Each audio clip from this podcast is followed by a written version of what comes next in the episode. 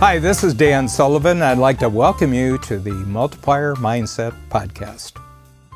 I've always been attracted to the activity of hiking in the outdoors, in forests and mountains.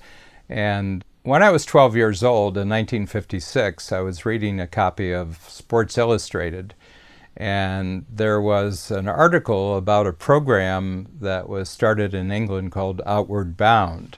And what Outward Bound was and is, is a very simple program of taking groups of young people and putting them into physically challenging situations, which require individual determination and persistence and requires teamwork with other young people that you're with in the group. And I was very attracted to this. I read this article and I cut the article out and I had a scrapbook and I said, as soon as I'm able to, I'm going to go to this Outward Bound program. So I was 12 years old and I couldn't do it then. And they wouldn't have taken me at 12 years old because it was generally 16 years old or 18 years old. But when I was 20, I had just completed two years of university and I got tired of both working and going to school. And I dropped out a year and I decided to go traveling. And out came my article from 1956. I rode away. I was accepted by Outward Bound.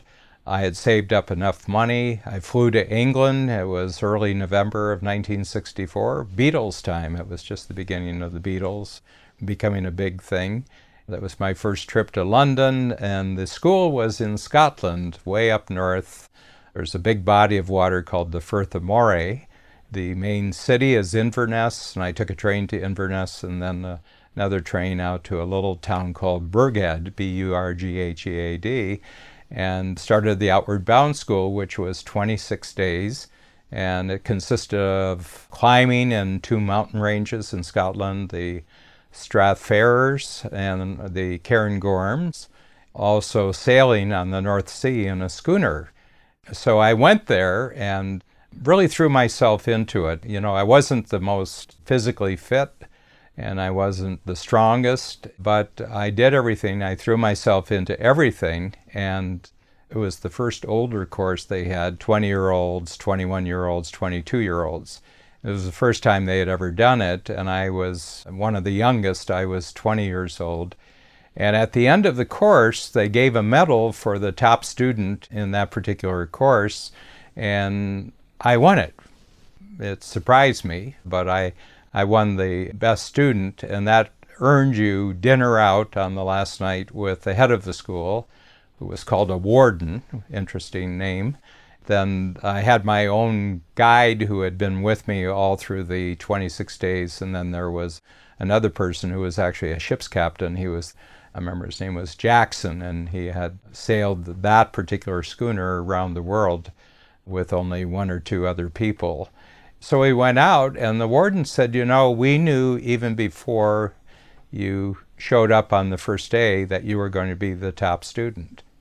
And I said, Well, how did you know that? And he said, Well, you're the only person who actually chose to be here, and you're the only person who actually paid your own way to be here. He said, Everybody else was sent by a corporation or was sent by the legal system because they had individuals there who had had scraps with the law and they were given a chance to straighten themselves out with Outward Bound or they were going to go to school. if you can imagine what the school is that they were going to send them to. So this was part of management training in large corporations in Great Britain.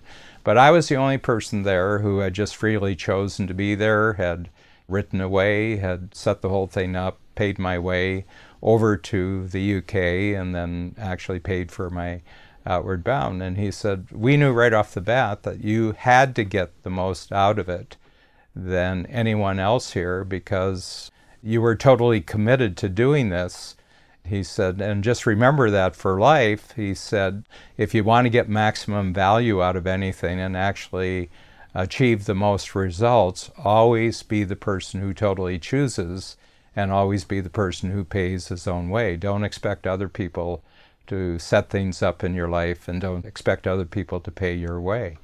And there are many things about Outward Bound that I still think about all the time. Without question, it was the single most formational educational experience of my life. If you took away all my experiences in life that I've learned from and then just let me have one, it would be the trip to the UK in 1964 and attending Outward Bound. That would be the one that I would hold on to. And a lot of strategic coach is actually framed out of the mindsets that underlay Outward Bound, the challenging yourself and always when you think you can't go any further, you go further. But the two big ones are just the two comments that the warden made, and that is be the one who totally chooses your experience, and then be the one who totally pays for yourself to be in that experience. Pretty good directions in every situation in life, regardless of what age you're in. Pay for yourself and make sure it's your choice.